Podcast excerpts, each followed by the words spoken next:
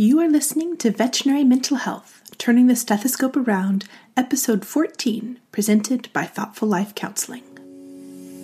Welcome to the podcast. I am Taylor Miller, a veterinarian and a licensed professional counseling intern.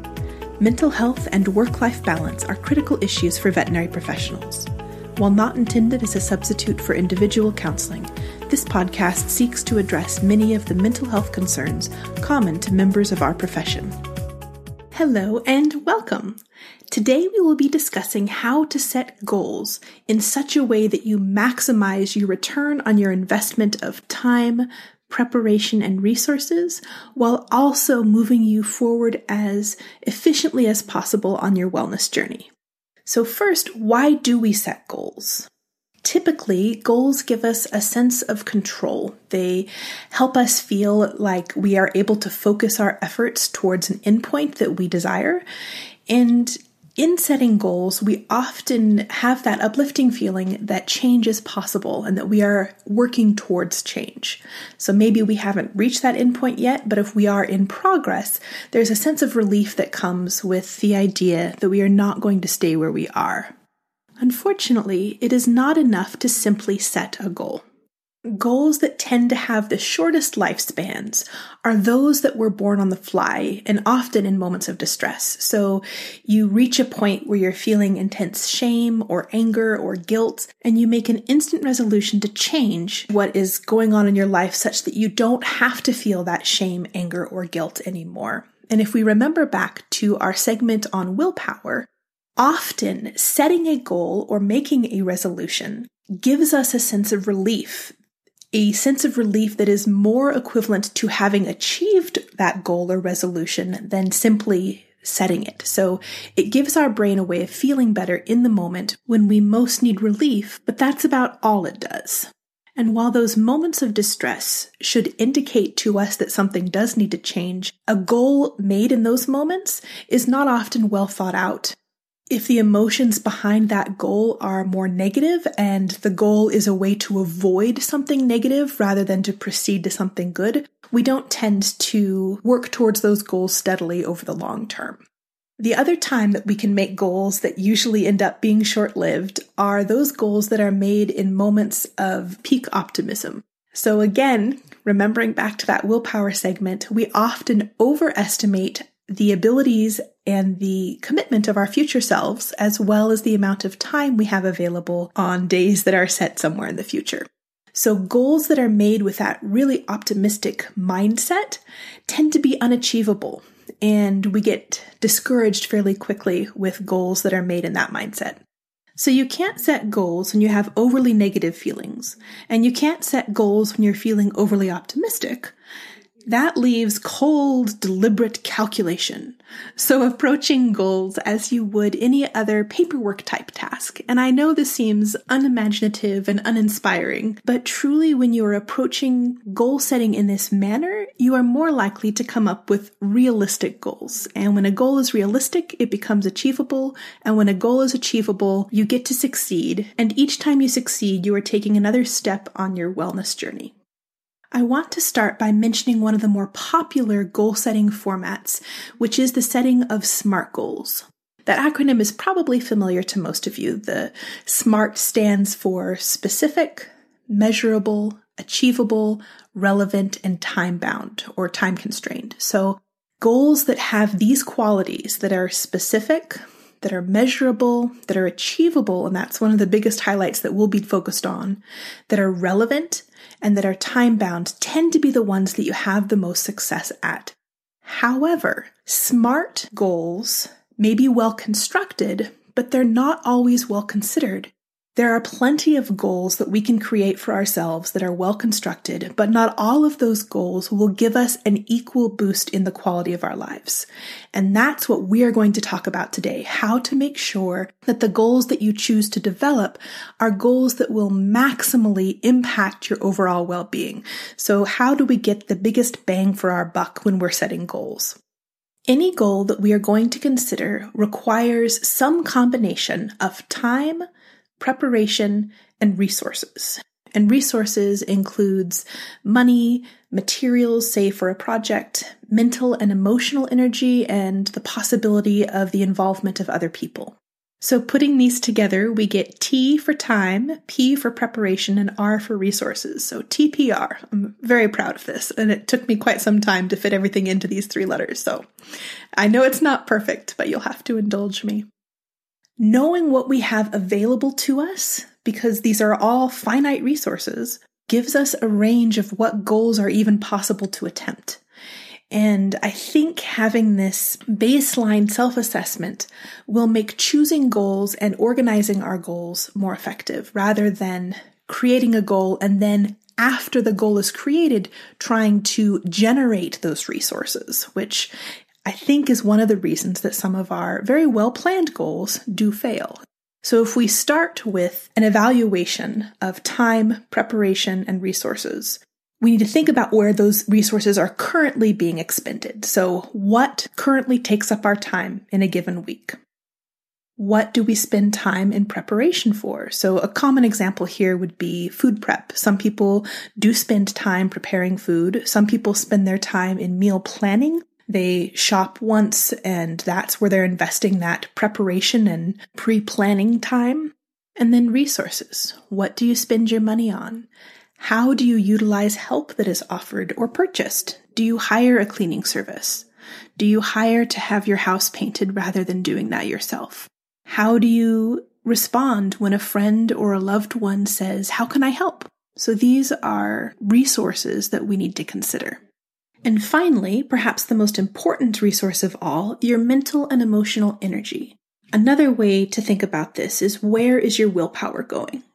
Characterizing these three areas might feel intimidating, but despite what feels like significant variety in our lives, we often follow consistent patterns of how we utilize time, preparation, and resources. So trying to get a good idea of where these are currently being spent will give you ideas for how we might reallocate them. And this isn't just a how we might, any new goal will require reallocation. So keeping that in mind and understanding that will be part of how we formulate new goals is how we reallocate these areas of our life.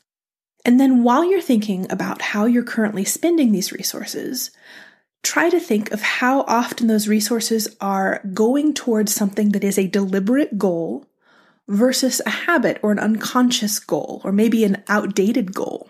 So a conscious goal might be making it to the gym three mornings a week versus an unconscious goal.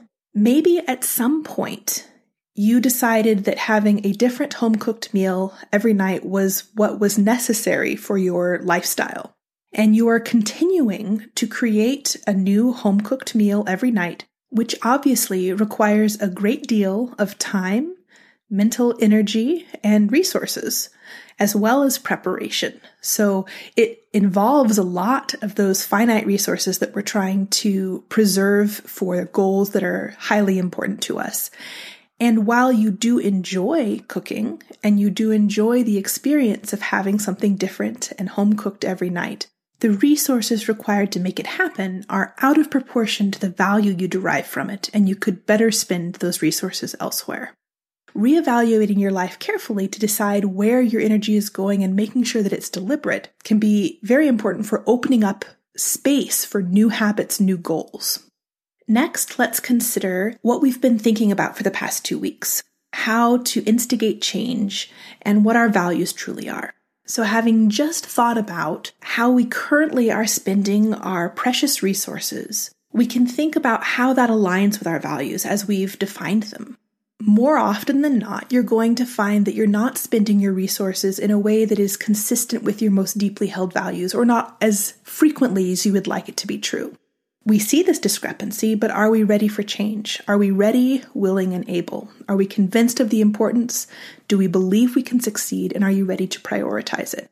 Put this all together, and what we want to define is an area to spend effort in that is consistent with our values in which we are ready to change and for which we feel we can recruit or reallocate the necessary resources. Hopefully, there's at least one area of your life that meets all of these criteria. And if so, start by expressing a goal in very broad terms for this category of change. For instance, one broad statement could be to live a more physically healthy life. If you already have something specific and important in mind, you can stop with one goal or two. But if you have some time, I encourage you to review your entire list of values and generate a list of goals that would represent a shift from where you currently are to a more value driven life. Another approach is to review your wellness roadmap and see areas where you've scored yourself perhaps below where your personal ideal is and generate goals that would allow you again to make that shift into a life that is more replete with well being. Having a large list does not represent the changes that you need to make immediately. It's more showing you the range of change that is possible. And considering where you are ready, willing, and able to change will help you identify which of those goals is going to be most appropriate for right now. And then for each goal that you are seriously considering making into a current change, consider the following. What current habits of yours perpetuate the status quo? Which habits or which routines of yours are preventing a natural shift into this preferred state? And identifying those current habits or current routines will help give you an idea of how you need to change your life in order to reach that goal. And then looking at our willpower segment, try to think of mentally what goes through your head or what willpower traps have you fallen into that prevent you from naturally shifting into this goal state? Because usually, whenever we have a goal, more often than not, you have attempted to reach that goal previously. Whether those attempts have been half hearted or not well thought out or impulsive, they haven't worked so far. So, what is it that has prevented it from being an easy shift? And once we've nailed down some of those barriers, we are able to more deliberately and thoughtfully come up with a strategy to overcome those. Another area to consider when you are approaching the formation of a new goal is are there any skills that you need to develop in order to reach this goal? Perhaps your goal is to improve your strength. And while most of weightlifting is straightforward, there is still a skill involved with how you lift and how you approach an exercise regimen. So developing the skill might be a barrier. And if so, you can plan that into your approach.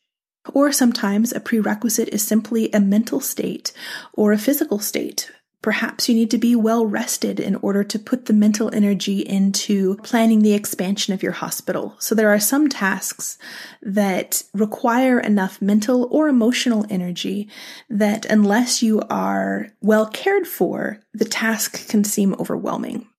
The next thing to consider is who the stakeholders are in the goal. You, obviously, but will pursuit of the goal or achievement of the goal significantly impact anyone else in your circle? Your partner, your children, your coworkers? Sometimes the pursuit of a goal can be a little bit messy. Are there any people who will be negatively impacted or conversely positively impacted? Taking their involvement or even just their responses or their perception of your attempt to reach this goal can help you pre plan ways to manage their response or their involvement.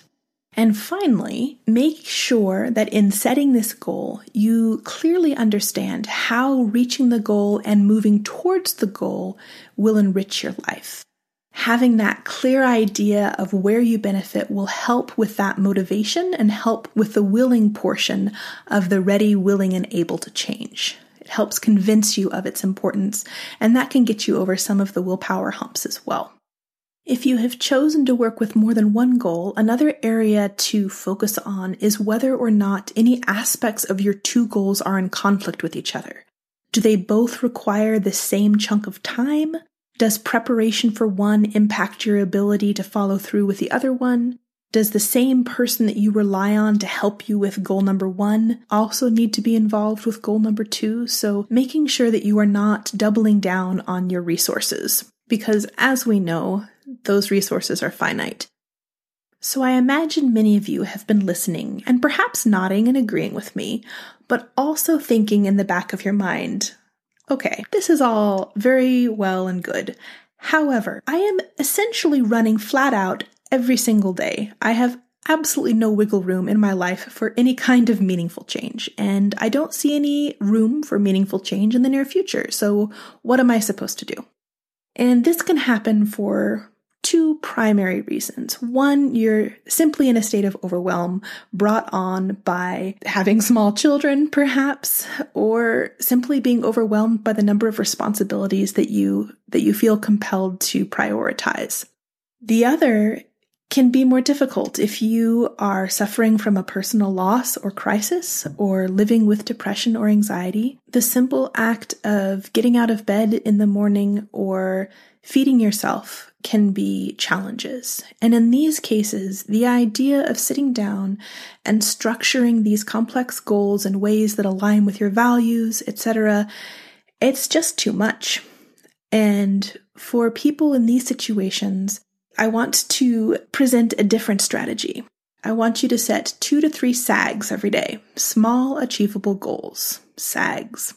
And when I say small, I mean small. Brush my teeth, eat lunch.